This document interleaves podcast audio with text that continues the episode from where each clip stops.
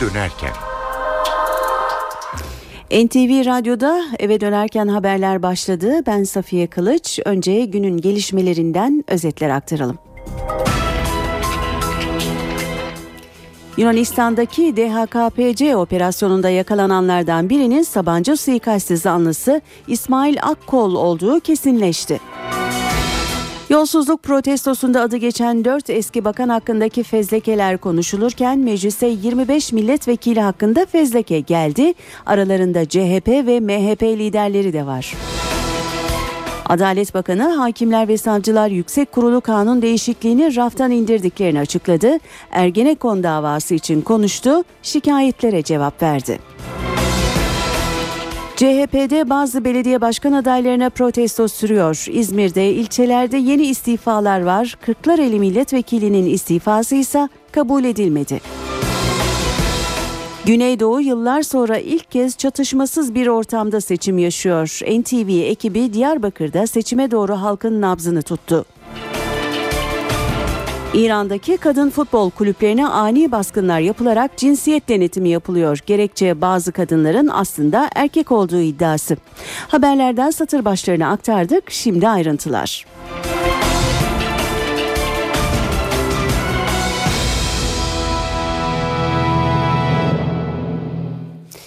17 Aralık yolsuzluk ve rüşvet soruşturması kapsamında tutuklanan mimar Ali Tunç tahliye edildi. Soruşturmada tutuklu sayısı 20'ye düştü. Bugün İstanbul'da yürütülen iki arı yolsuzluk soruşturması kapsamında iş adamları Ahmet Nazif Zorlu ve Cemal Kalyoncu'nun da ifadeleri alındı. Dört eski bakan hakkında hazırlanan fezlekelerin iade edilmesi tartışılırken meclise 25 milletvekili hakkında fezleke geldi. Dokunulmazlıkları kaldırılarak yargılanmaları istenen milletvekilleri arasında CHP ve MHP liderleriyle eski bakanlardan Egemen Bağış da var. İşte fezlekelerin ayrıntıları. 25 fezleke daha meclis başkanlığına ulaştı. Başbakanlıktan gönderilen fezlekeler arasında CHP lideri Kemal Kılıçdaroğlu, MHP lideri Devlet Bahçeli ile eski bakanlardan Egemen Bağış'ın da fezlekeleri bulunuyor. Merak etmeyin. Onun da zamanı gelecektir. MHP lideri Devlet Bahçeli'nin 23 Mart 2013 tarihinde Bursa'da yaptığı o konuşma mahkemeye taşındı. Başsavcılık Bahçeli hakkında suça teşvik iddiasıyla fezleke hazırladı. Dört bakanın fezlekesini bir buçuk aydır parlamentoda bekletip geri gönderen Adalet Bakanı meclis başkanları arasında pimpon topu gibi oynayanlar, Cumhuriyet savcıları kalkıp Sayın Genel Başkanımızın Bursa'da yaptığı bir konuşmadan dolayı fezlekesini göndermişlerdi. CHP Genel Başkanı Kemal Kılıçdaroğlu hakkında gönderilen fezleke ise Kayseri Büyükşehir Belediye Başkanı Mehmet Özaseki'ye hakaret ettiği iddiasına ilişkin. Eski Avrupa Birliği Bakanı Egemen Bağış hakkında da hakaret suçlamasıyla hazırlanan fezleke meclise ulaştı. 25 fezleke ile birlikte meclise gelen dokunulmazlık dosyası sayısı 1044'e ulaştı. Devletin zirvesindekiler Cumhurbaşkanı, Meclis Başkanı ve Başbakan bugün Ankara'da Batı Kent Sincan metrosunun açılışında buluştu. Cumhurbaşkanı törende yaptığı konuşmada siyasi istikrarın önemine vurgu yaparken Başbakan 17 Aralık operasyonu sonrasında yaşanan olaylar için yeni Türkiye'nin İstiklal Savaşı ifadesini kullandı. Cumhurbaşkanı Abdullah Gül Vatman oldu, Meclis Başkanı, Başbakan ve konuk İspanya Başbakanı ise yolcu. Sincan Batı Kent metro hattı devletin zirvesinin katıldığı törenle açıldı. Cumhurbaşkanı Abdullah Gül, huzur, istikrar yoksa enerjimizi lüzumsuz dedikodulara harcarız dedi. Şüphesiz ki demokrasilerde farklı fikirler vardır. Ama bunların hepsinin medeni bir şekilde yarışması da demokrasinin yine bir şartıdır. Ülkemizde istikrarı koruduğumuz süre içerisinde lüzumsuz dedikodular, kavgalar içine girmediğimiz süre içerisinde bu 10 yıl içerisinde ne kadar bu büyük hizmetler yapıldıysa bunlara yenilerinin de ekleneceğinden hiç kimsenin şüphesi olmasın. Başbakan Erdoğan da Cumhurbaşkanı Gül'e benzer bir mesaj verdi. Gereksiz tartışmaların içine girmeyeceğiz dedi. Boşuna uğraşmayın. Bizi bu tartışmalara çekemeyeceksiniz. Ne yaparsanız yapın biz vazifemizi yapmaya devam edeceğiz. Hızımızı kesmeye çalışıyorlar diyen başbakan yeni Türkiye vurgusu yaptı. Hızımızı kesmeye çalışıyorlar. Kesemeyecekler. Kurtuluş Savaşı'nı sevk idare eden Ankara inanıyorum ki yeni Türkiye'nin istiklal mücadelesini de gayet güzel başarılı bir şekilde yönetecek. Konuşmaların ardından hattın açılış kurdelasını Cumhurbaşkanı, Meclis Başkanı, Başbakan ve konuk İspanya Başbakanı birlikte kesti. Cumhurbaşkanı Gül Marmaray'da yaptığını bu kez de yaptı ve metro hattının bir hafta bedava olmasını sağladı. Sayın Başbakanımız bir hafta için ücretsiz herkes seyahat etsin demişsiniz. Uzunluğu 15,5 kilometre olacak Sincan Batıkent metro hattı 11 duraktan oluşacak ve Sincan Batıkent arası 35 dakikaya inecek. Ergenekon davasıyla ilgili Adalet Bakanı Bekir Bozdağ'dan önemli açıklamalar var. Bakan Bozdağ davanın yargıçlarının gerekçeli kararı 6 aydır yazmamalarına tepki gösterdi.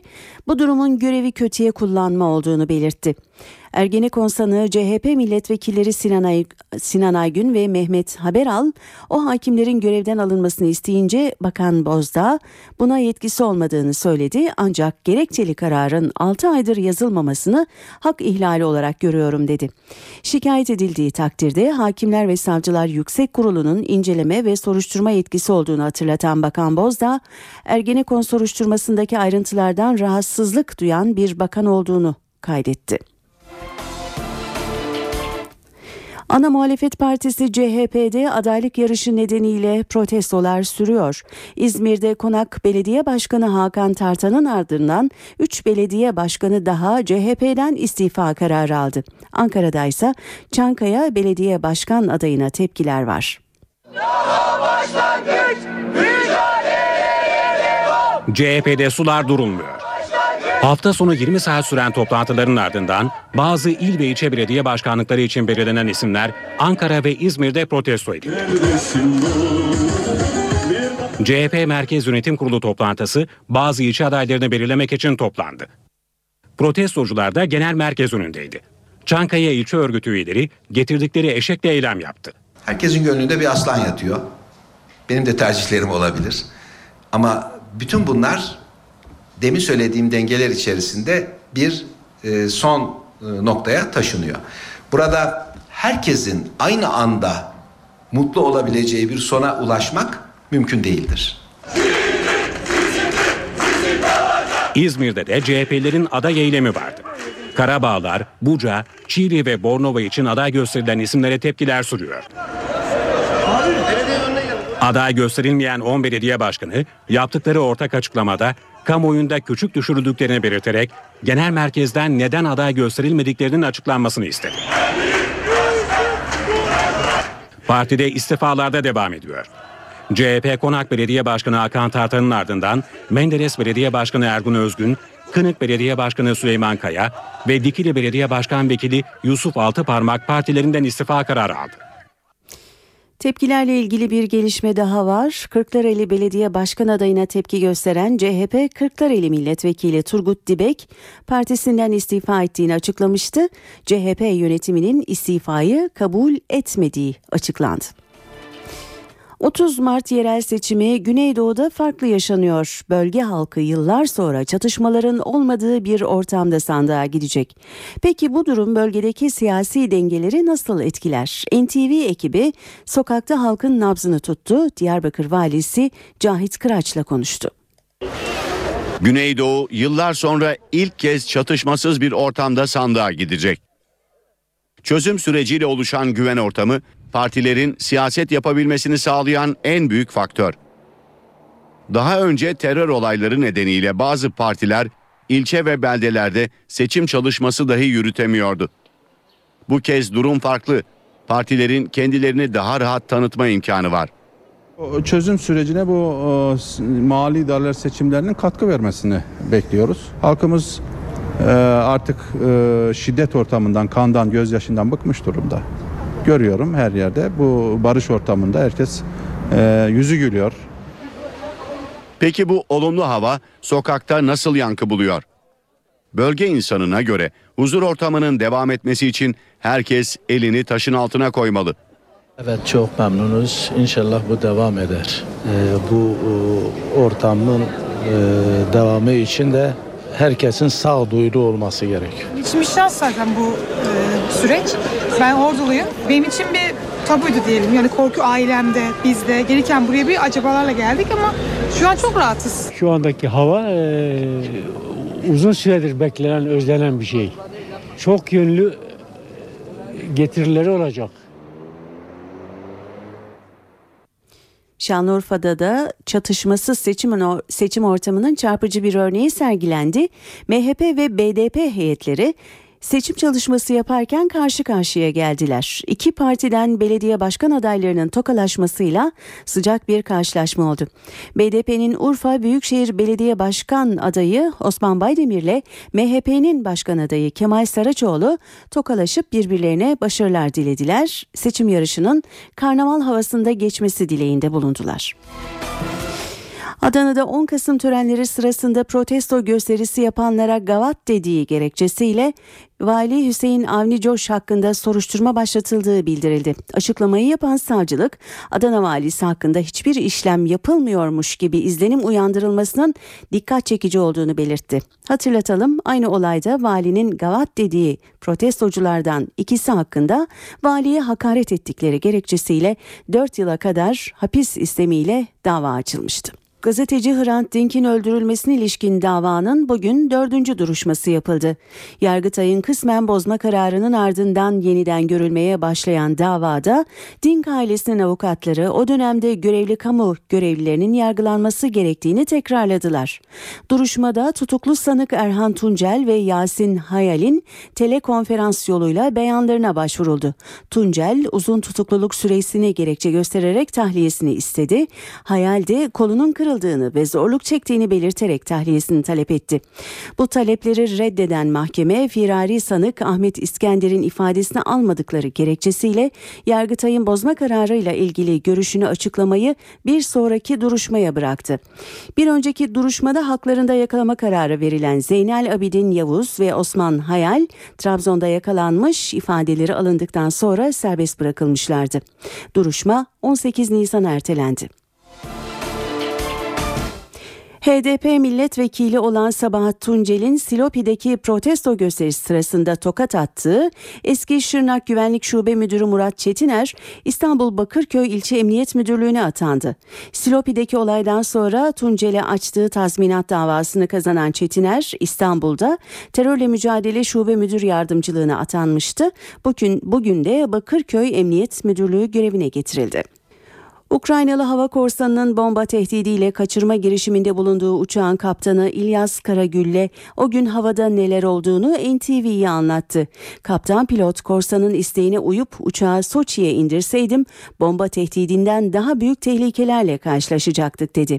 NTV muhabiri Özgür Yılmaz'ın röportajını dinliyoruz. Verilmiş doğru bir kararın sonucu olarak hiç kimsenin burnunun kanamadığını gördünüz. Karkiv İstanbul seferini yaparken Ukraynalı hava korsanının kaçırma girişiminde bulunduğu uçağın kaptan pilotu İlyas Karagül'le ilk kez konuştu. Peki korsan uçağı Soçi'ye yönlendirmek istediğinde havada neler yaşandı? Soçi'ye ineceğimizi birkaç defa hatta anons yaparak korsanlara da tercümelerini yaptılar. Yolcu dahil olmak üzere hiçbir şekilde Sabiha Gökçen'e indiğimizi bilmedi.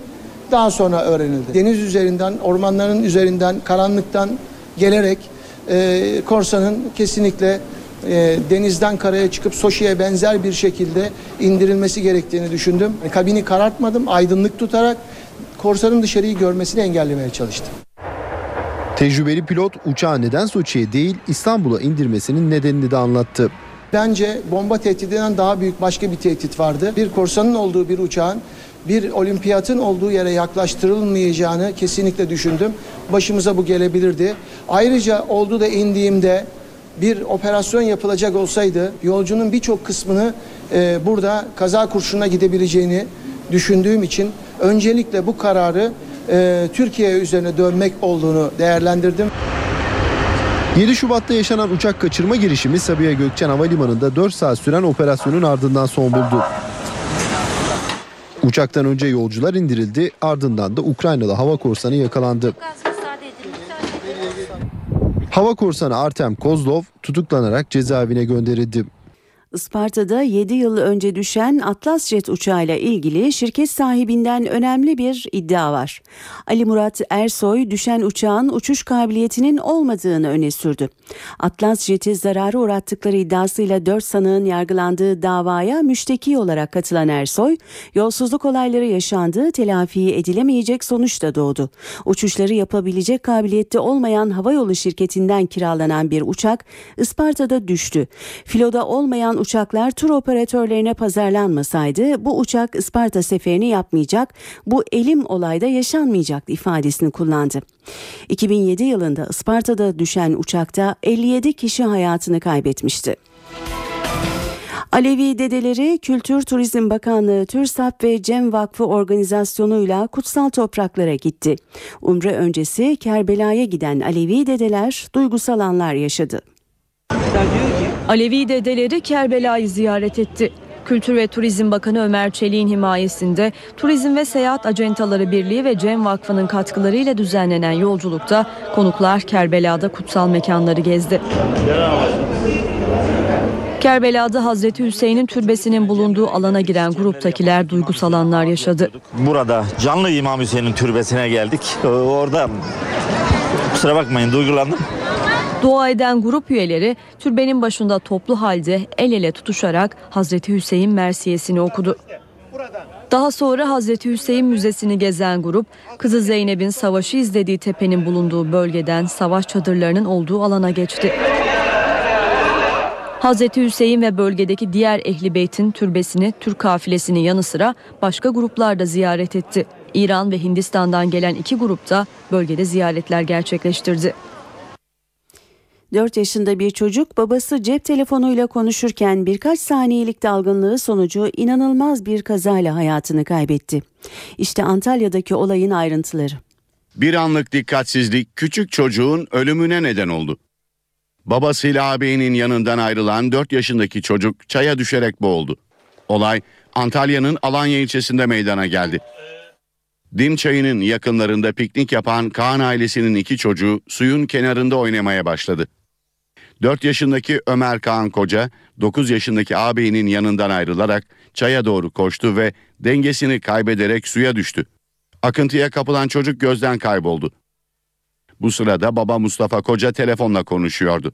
Telefonu kapatan baba 4 yaşındaki Ömer'i göremeyince kaybolduğunu tahmin ederek mesire alanını aradı. Aile çocuğu bulamayınca piknik alanındaki işletme görevlilerine haber verdi. Güvenlik kamerası kayıtları incelendiğinde küçük çocuğun suya düştüğü anlaşıldı. Dalgıç ekipleri çayda arama başlattı. 3 saatlik arama sonucu Ömer çayın kenarındaki ağaca takılmış halde bulundu. Dalgıçlar bulduğunda hayatta olan Ömer hastaneye kaldırıldı ancak kurtarılamadı. Şanlıurfa'da jandarma geçen ay eşi tarafından öldürülen bir kadının ailesine taziye ziyaretinde bulundu. Kadın astsubaylar bu ziyaret sırasında köylü kadınlara şiddet gördükleri zaman jandarmayı aramaların, aramalarını tembihlediler. Dövmeyecek, sadece sevecek. Dövmek yok. Döverse biz varız yanınızdayız, tamam mı? Bu konuşma geçen ay 3 aylık hamileyken eşi tarafından öldürülen Zehra Algın'ın evinde yapıldı. Anne baba akraba yoksa devlete sığınsın. Şanlıurfa'da jandarma çocuk ve kadın kısım hamile ekipleri 32 yaşındayken öldürülen kadının ailesine taziye ziyaretinde bulundu. Zehra Algın'ın 80 Ören köyündeki evine giden jandarma ailenin kadınlarıyla özel olarak görüştü. Görüşme sırasında jandarma kıdemli çavuş Özlem Aşkın kadınlara yalnız değilsiniz mesajı verdi. Döverse devlete gidin, jandarmaya gidin. Öğretmene söyleyin, hiçbir şey bulamayın. Birine söyleyin, arattırın telefonla. Biz yanınızdayız. Kocası e, kendisini dövse jandarmayı arar mıymış? Ayıp değil, ayıp değil. Yanlış, ayıp değil. Yok, ayıp yok. Yok, reklam, reklam olmak istemiyoruz. Ya yok, reklam yok. Ne olacak? Olsa ne olacak? Jandarma uzun uzun konuştuğu köylü kadınlardan şiddete maruz kaldıklarında aranacaklarına dair söz aldıktan sonra köyden ayrıldı. Eskişehir'de kedisini işkence yaparak öldüren üniversiteli genç için baro harekete geçip savcılığa suç duyurusunda bulundu. 20 yaşındaki gencin ifadesi alındıktan sonra para cezası kesilip serbest bırakılmasından sonra Eskişehir Barosu'nun Hayvan Hakları Komisyonu savcılığa şikayet dilekçesi verdi. Dilekçe incelemeye alındı. Muğla ve Antalya'da iki köpek sahiplerinin borcu yüzünden haczedilince hukuk tarihine geçecek bir tartışma başladı. Köpekler haczedildi. Hatta haczedilen köpeğin ağzından yazılan itiraz dilekçesi mahkeme tarafından kabul edildi.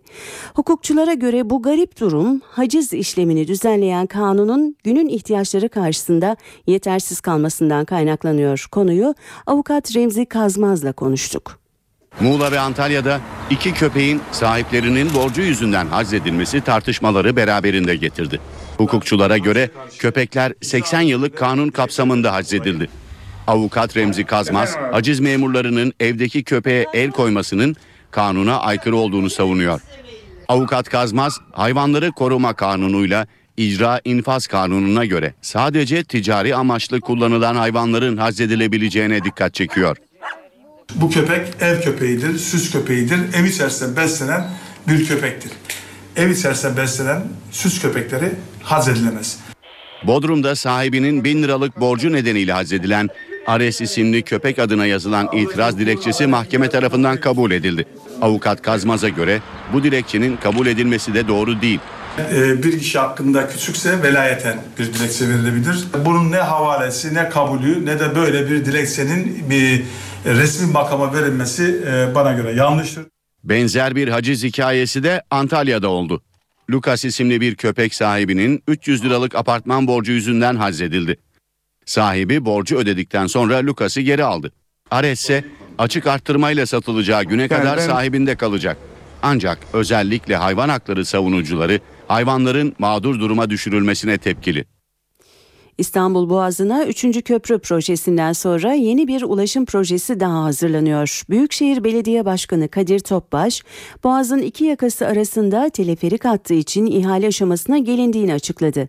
Altunizade Mecidiyeköy hattına kurulacak teleferik iki nokta arasındaki mesafeyi 15 dakikaya indirecek. İstanbul Boğazı'na geçmek için vapur, köprüler ve Marmaray'dan sonra dördüncü bir yol daha geliyor. Yeni seçenek teleferik. Teleferiğin bir ayağı Mecidiyeköy, bir ayağı Altunizade'de olacak. Mecidiyeköy'e geldiğiniz zaman da inşallah oradan inşasına başlayacağımız ihale aşamasına getirdiğimiz teleferikle siz 15 dakikaya Altunizade'ye geçebileceksiniz. Hayal denen şeyler gerçek oluyor.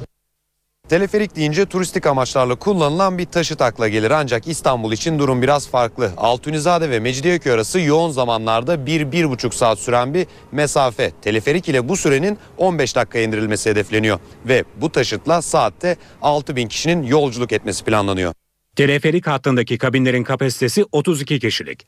Teleferiğin ulaşım amaçlı olmasının yanı sıra turistler tarafından da kullanılması bekleniyor. Saat 18.29 oldu. NTV Radyo'da eve dönerken kısa bir ara vereceğiz ama önce günün öne çıkan gelişmelerini hatırlatalım. Yunanistan'daki DHKPC operasyonunda yakalananlardan birinin Sabancı suikastı zanlısı İsmail Akkol olduğu kesinleşti. Yolsuzluk protestosunda adı geçen 4 eski bakan hakkındaki fezlekeler konuşulurken meclise 25 milletvekili hakkında fezleke geldi. Aralarında CHP ve MHP liderleri de var. Adalet Bakanı Hakimler ve Savcılar Yüksek Kurulu kanun değişikliğini raftan indirdiklerini açıkladı. Ergenekon davası için konuştu, şikayetlere cevap verdi. CHP'de bazı belediye başkan adaylarına protesto sürüyor. İzmir'de ilçelerde yeni istifalar var. Kırklareli milletvekilinin istifası ise kabul edilmedi. Güneydoğu yıllar sonra ilk kez çatışmasız bir ortamda seçim yaşıyor. NTV ekibi Diyarbakır'da seçime doğru halkın nabzını tuttu. İran'daki kadın futbol kulüplerine ani baskınlar yapılarak cinsiyet denetimi yapılıyor. Gerekçe bazı kadınların aslında erkek olduğu iddiası.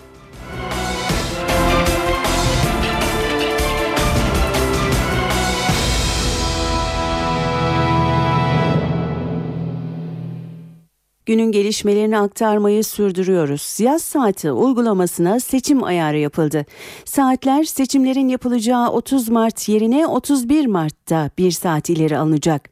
Enerji ve Tabi Kaynaklar Bakanı Taner Yıldız hem bu yeni kararı açıkladı hem de Kıbrıs'ta yeniden başlayan görüşmelerin enerji alanına yansıyabileceğini söyledi. Şimdi 30 Mart seçimlerinde malum e, tam da saatlerin bir saat ileri alındığı döneme e, denk geldik. Biz normalde cumartesi pazara bağlayan gece saat 3'de bir saat ileri alıyorduk. Şimdi biz bunu pazarı pazartesiye bağlayan geceye aldık. Yaz saati uygulamasına 31 Mart'ta geçilecek. Gerekçe 30 Mart'ta yapılacak yerel seçim. Kıbrıs'ta iki toplum arasında başlayan müzakereler Enerji Bakanı Taner Yıldız'ın gündemindeydi. Yıldız, olası bir anlaşmanın enerji alanında yeni projelerin kapısını açacağına işaret etti. Temennim odur ki özellikle Akdeniz'deki ve Kıbrıs'taki olumsuz siyasi havanın dağılıp enerjiyle alakalı projelerin önünün açılmasıdır. Taner Yıldız'a NTV'de açıkladığı başbakan hakkında kullanılan ifadeler de soruldu. Yıldız, AK Parti kalsın ama başbakan bulunmasın gibi görüşler var dedi. Uzun adam için 3 yıldan beri dua ediyoruz. Hala ayakta diyen bir grup var. Bu azınlıkta mıdır, çoğunlukta mıdır onu bilmem. Ama böyle bir duygu var. Eğer AK Parti icraatları beğenilmiyorsa sandık bunu belirler ve biz tercih edilmemiş oluruz. Biz vatandaşımızın tercihine saygı gösteririz.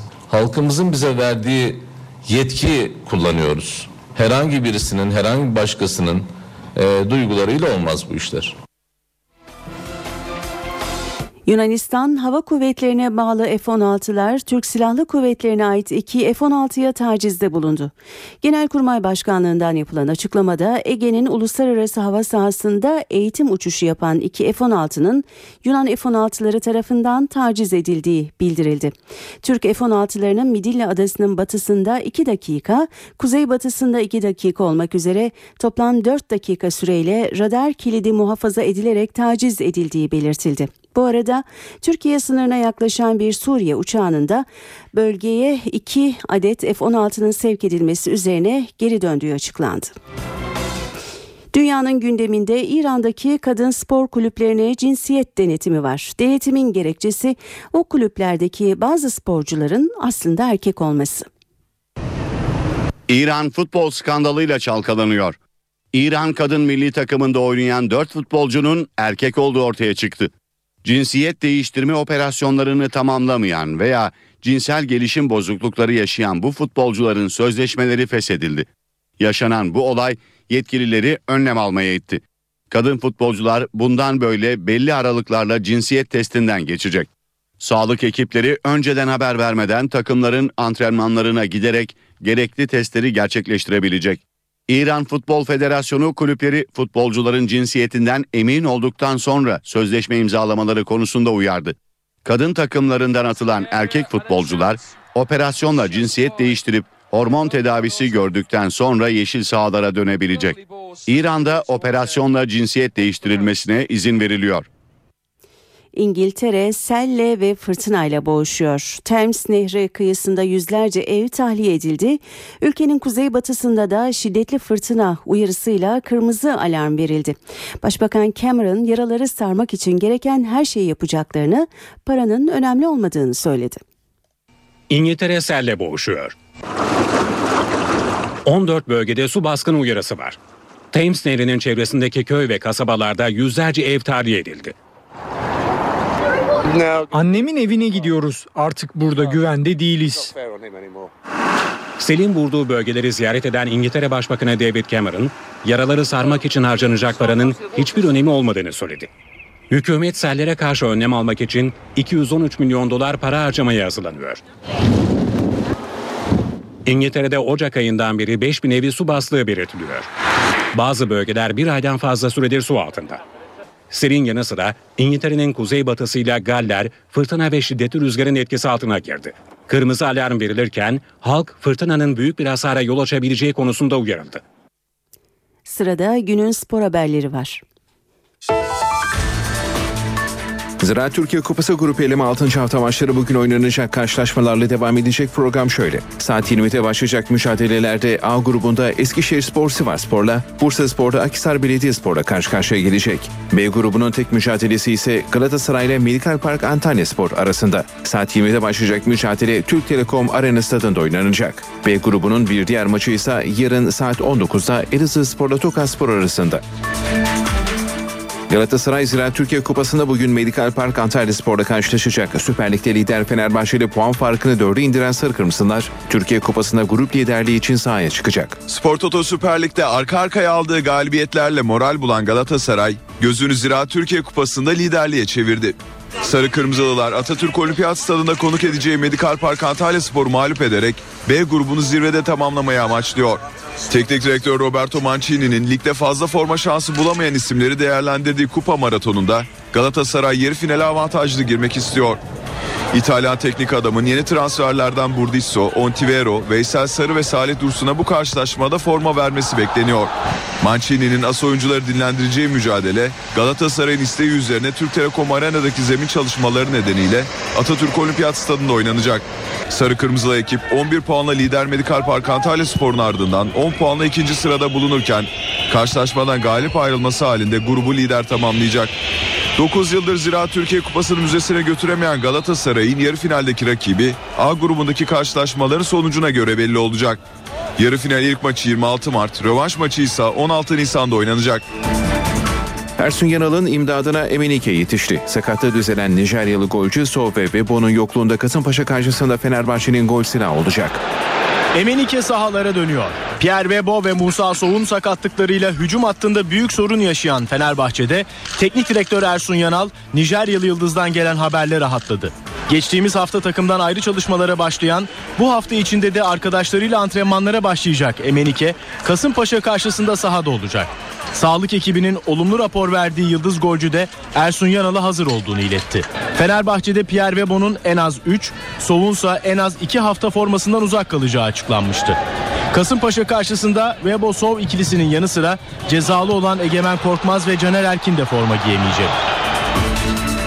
Soçi Kış Olimpiyat Oyunları'nda Alp disiplini kadınlar iniş finali bir ilke sahne oldu. Slovak Tina Maze ile İsviçreli Dominik Kis'in yarışı 1 dakika 41.57 saniyelik dereceyle tamamladı ve böylece ilk kez Alp disiplininde iki sporcu birden altın madalyaya uzandı. Böylece Slovenya Kış Olimpiyat Oyunları'nda ilk altınını kazandı. Podyumun 3. basamağına ise yine bir İsviçreli çıktı. Yarışın favorileri arasında gösterilen Lara Gut bronz madalya aldı. Öte yandan Soçi Kış Olimpiyat Oyunları'nda mücadele eden Türk sporcular Sabahattin Oğlago ve Kelime Çetinkaya dünkü yarışlarda elemeleri geçemedi. Oğlago, kayaklı koşu serbest sprint mücadelesinde 75. sırada yer alarak finallere kalamadı. Kayaklı koşu serbest sprint kadınlarda mücadele eden Kelime Çetinkaya da yarışı son sırada bitirerek finallerde yarışma şansını kaybetti. Tekrar birlikteyiz. Öne çıkan haberlerin özetiyle başlıyoruz. Yunanistan'daki DHKPC operasyonunda yakalananlardan birinin Sabancı suikastı zanlısı İsmail Akkol olduğu kesinleşti. Yolsuzluk protestosunda e, operasyonunda adı geçen 4 eski bakan hakkındaki fezlekeler konuşulurken meclise 25 milletvekili hakkında fezleke geldi. Aralarında CHP ve MHP liderleri de var. Adalet Bakanı Hakimler ve Savcılar Yüksek Kurulu kanun değişikliğini raftan indirdiklerini açıkladı. Ergenekon davası için konuştu, şikayetlere cevap verdi. CHP'de bazı belediye başkan adaylarına protestolar sürüyor. İzmir'de ilçelerde yeni istifalar var. Kırklareli milletvekilinin istifası ise kabul edilmedi. Güneydoğu yıllar sonra ilk kez çatışmasız bir ortamda seçime gidiyor. Şanlıurfa'da MHP ve BDP adayları karşı karşıya geldi. Tokalaşma ve başarılar dileğiyle sıcak bir karşılaşma oldu. Hrant Dink davasında sanıklar psikolojilerinin bozulduğu gerekçesiyle tahliye talebinde bulunduğu talepleri reddeden mahkeme yeniden yargılama konusunda kararını erteledi. Bakanlık seyahat ajantaları ve Cem Vakfı organizasyonuyla kutsal topraklara götürülen Alevi dedeleri Kerbela durağında gözyaşlarına boğuldu. Öne çıkan haberlerden özetleri aktardık. Şimdi ayrıntılar.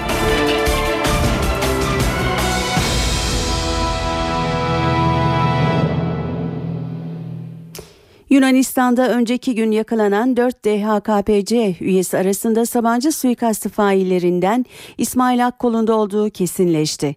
Yunan yetkililer şüphelinin 1996 yılında Sabancı cinayetinden sonra kayıplara karışan İsmail Akkol olabileceği şüphesi üzerine Türk makamlarından DNA örneklerini istemişti. Gönderilen örnekler şüphelileri haklı çıkardı.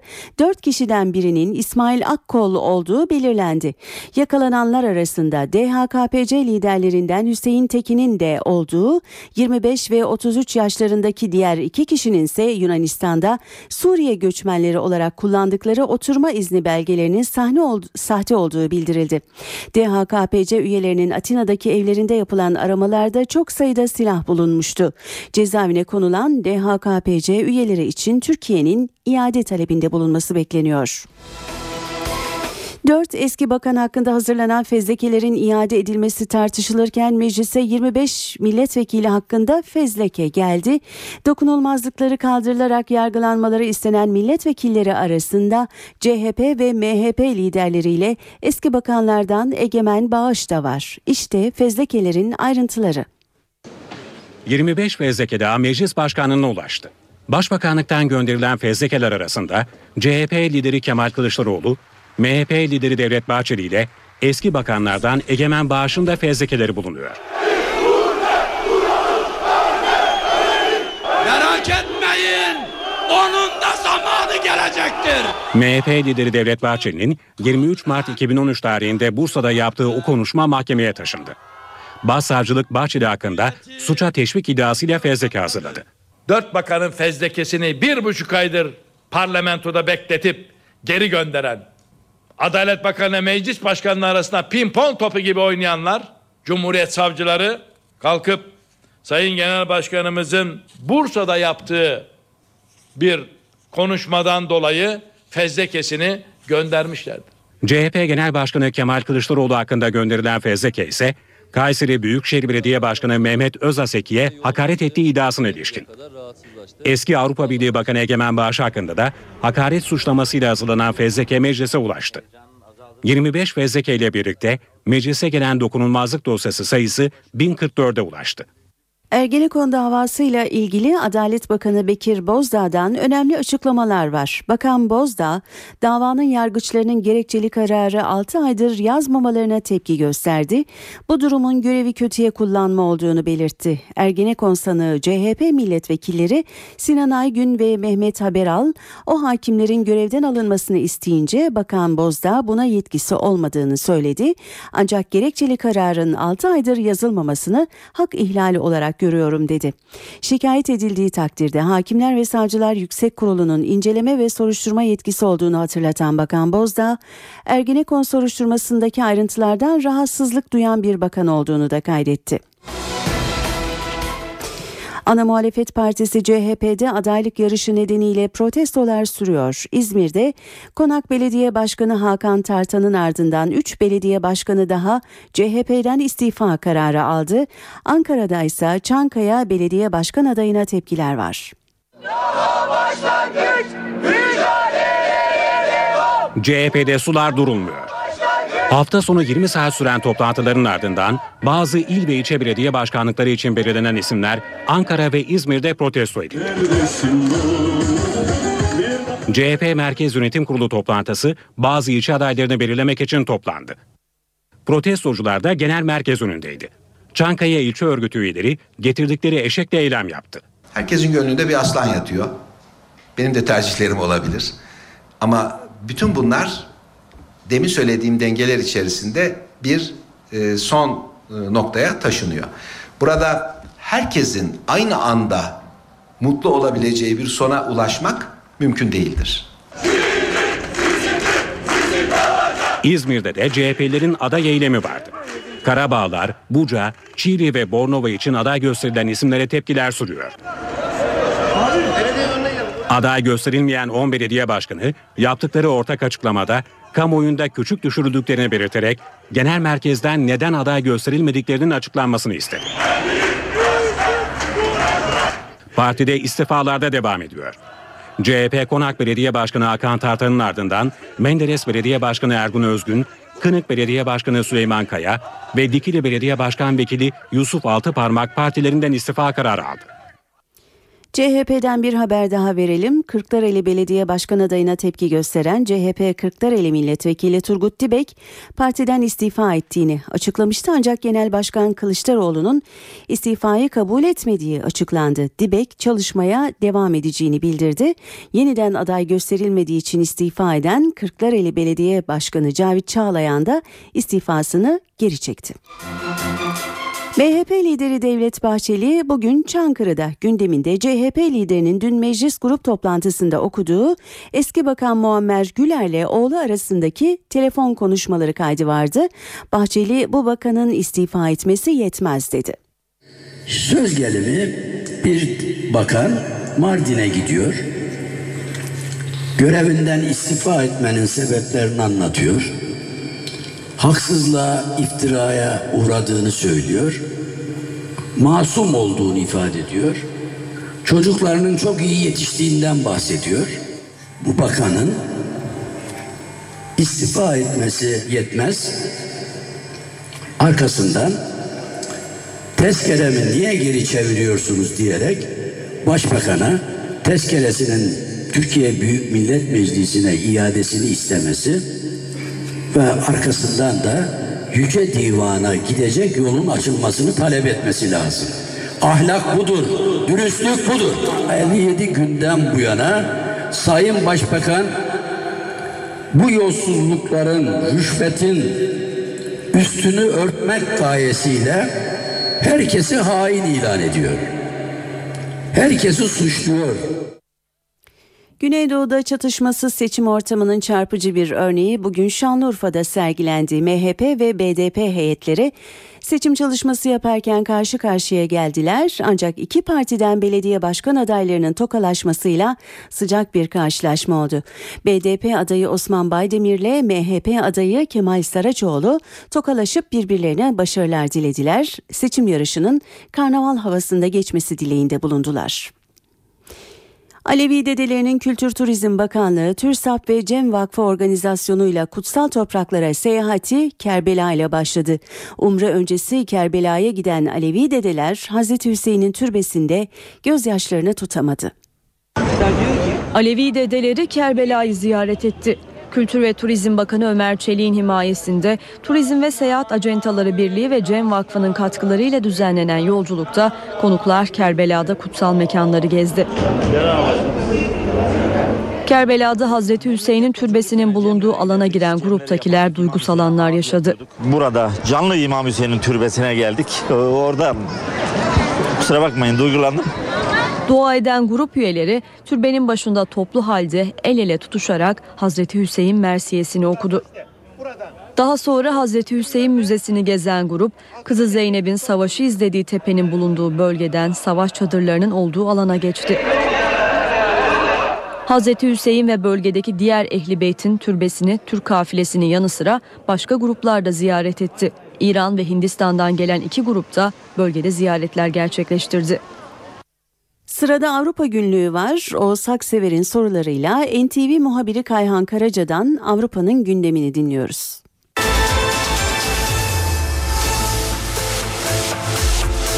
Dönüşte Avrupa'nın gündemine bakacağız. Bunun için de NTV Fransa temsilcisi Kayhan Karaca bizlerle birlikte olacak. Kayhan merhaba. Merhaba Uzaksever. Ee, önce İspanya ve Kürtaj diyelim. Ee, bu konu epey e, gerginliğe yol açmıştı. Son durum. Evet son durum bugün e, kürtaj e, konusundaki tartışmalı yasa tasarısının e, yasalaşması önünde bir engel daha e, aşılmış oldu. En azından e, hükümet açısından muhalefetteki Sosyalist Parti bu yasa tasarısının e, iptali için bir önerge sunmuştu e, Millet Meclisi'ne, İspanyol Millet Meclisi'ne. Ancak bu önerge e, bugün yapılan oylamada 151'e karşı 183 183 oyla reddedildi. Dolayısıyla şimdi e, Senato'nun gündemine gelecek bu yasa tasarısı ve orada e, tartışmalar başlayacak. Hemen hatırlatayım. E, İspanya'da yapılan anketlere göre halkın yüzde sekseni böyle bir yeni bir yasayı e, gereksiz buluyor. Ancak e, Mario e, Maria e, Rajoy hükümeti e, iktidara gelmeden önce e, kürtaj yasasını değiştireceği konusunda seçmenlerine vaatte bulunmuştu. Zapatero hükümeti, Sosyalist e, Başbakan Zapatero 2010 yılında e, bugün e, muhafazakarlar tarafından İspanya'da olağanüstü liberal olarak nitelenen bir kürtaj yasası kabul ettirmişti İspanyol toplumuna. Bu yasaya göre e, şu anda yürürlükte olan yasaya göre 16 yaşından itibaren anne baba izni olmaksızın e, kadınlar, genç kızlar e, kürtaj yaptırabiliyorlar. İşte muhafazakarlar özellikle e, yasanın bu bölümünü kaldırmak istiyorlar Oğuz Aksever. Kayan İsviçre son günlerde gündeme gelen bir ülke çıkardıkları yasa tasarılarıyla veya ele aldıkları tasarılarla son önce Avrupa Birliği ile araları epey açıldı. Şimdi de bir göçmen e, yasası getiriyor. Göçmenliğe sınırlama getiriyor İsviçre. Evet aslında e, getirmek zorunda e, çıkan referandumdan çıkan sonuca bakacak olursak ve zira e, İsviçre bir referandumlar ülkesi ve çıkan sonuçlara göre e, iktidardaki hükümetin e, bu sonucu nasıl yasalaştıracağı konusunda bir plan hazırlaması ardından da bunu e, yasal e, mevzuata uyarlaması gerekiyor. İşte İsviçre hükümeti bugün bir açıklama yaptı ve e, bu planı Haziran ayında açıklayacağını söyledi. Ardından da yıl sonu için bir e, yasal mevzuat değişikliği sözü verdi. E, zaten hükümetlerin İsviçre'de 3 yıllık bir süreleri e, bulunuyor bu yasal mevzuatı hayata geçirmek için. Hemen hatırlatayım neden Haziran ayı demek e, diye zira zira e, İsviçre hükümeti Avrupa Birliği ile olan bu sorunu gidermek için öncelikle Avrupa Parlamentosu Mayıs ayında yapılacak olan Avrupa Parlamentosu seçimleri eşiğini açmak istiyor. Zira İsviçre'deki referandumun boyutu İsviçre'yi kat kat aşmış durumda. E, Avrupa Birliği'nin zaten endişesi de buradan kaynaklanıyor. İsviçre'den çıkan sonucun diğer Avrupa e, Birliği ülkelerindeki popülist partiler için emsal oluşturacağı kaygısı hakim. Evet. Ee, bağlantılı e, bir konu diyebiliriz bu son söylediklerinle. Fransa'da e, aşırı sağın e, durumu. E, zaten önemli e, de e, dönüp bakılan bir partileri var. E, fakat son e, anketler ya da son e, çalışmalar ciddi oranda bir yükseliş ortaya koyuyor aşırı sağda. Ne dersin? Evet, e, Avrupa Parlamento seçimlerinden bahsediyordum biraz önce. E, Mayıs ayında yapılacak seçimlerde tüm gözler Fransa'da olacak. Zira Fransa'nın aşırı sağcı, aşırı milliyetçi partisi Milli Cephe e, tabiri caizse bangır bangır geliyor. Bütün anketler bu partiyi Avrupa Par- Parlamentosu seçimlerinde birinci parti olarak göstermekte. E, ve bu sabah yayınlanan bir e, kamuoyu araştırması da bu partinin e, halkın gözünde her geçen gün daha da normalleştiğini gösteriyor. E, Fransız halkının yüzde 34'ü bu ankete göre e, bu partinin fikirlerini paylaştığını söylüyor. Nedir bu fikirler? Dışarıdan göçün tamamen durdurulması, sosyal yardımların tamamen Fransızlara e, ve- verilmesi, Avrupa Birliği ile ilişkilerin gözden geçirilmesi, Schengen e, serbest dolaşım alanından çıkılması veya bu sözleşmenin yeniden müzakere edilmesi ve her şeyden de önemlisi Fransa'nın Euro'yu terk edip Fransız frangına geri dönmesi gibi fikirler var. İşte halkın yüzde 34'ü bu fikirleri e, paylaştığını belirtiyor. Ama daha da ilginç bir e, sonucu var bu e, araştırmanın. O da bu partinin karizmatik lideri Marine Le Pen halkın gözünde her geçen gün e, sağın daha doğrusu e, ankette e, araştırmada kullanılan terime göre geleneksel değerlere bağlı yurtsever sağın temsilcisi olarak görülüyor ve bu da ilk defa bugünkü kamuoyu araştırmasında ortaya konmuş durumda Oğuz Aksever. Kayhan Karaca'yı dinledik. Hava durumuyla devam ediyoruz. NTV Meteoroloji Editörü Gökhan Abur hava tahminlerini aktarıyor. İyi akşamlar. Yarın batıda sıcaklıklar yağışla birlikte yeniden azalmaya başlayacak. Hafta sonu kuzey ve doğu bölgelerimize daha da azalmasını bekliyoruz. Gece saatlerinde kıyı Ege'de başlamasını beklediğimiz yağışlar yarın Güney Ege'de daha kuvvetli olmak üzere Ege'nin tamamı ve Marmara'yı da etkileyecek. Yağışlar Cuma günü Batı Akdeniz'e daha kuvvetli olmak üzere Akdeniz'in tamamı, Batı Karadeniz ve İç Anadolu'nun batı kesimlerine etkisi altına alacak. Batı ve iç kesimlerdeki yağışların Cumartesi günü de aralıklarla devam etmesini bekliyoruz. İstanbul'da yarın sıcaklık 15 derece civarında olacak. Akşam saatlerinde yağmur bekliyoruz. Yağışlar aralıklarla cumartesi gününe kadar devam edecek. Ankara'da yarın da hava açık ve ılık. Sıcaklık ise 16 dereceye kadar çıkacak. Cuma günü ise Ankara'da da yağış başlayacak ve yağışlar yağmur şeklinde olacak. İzmir'de ise yarın yağmur oldukça kuvvetli. Sıcaklık ise 16 derece civarında olacak. Yağışın cuma günü aralıklarla devam etmesini bekliyoruz. Hepinize iyi akşamlar diliyorum.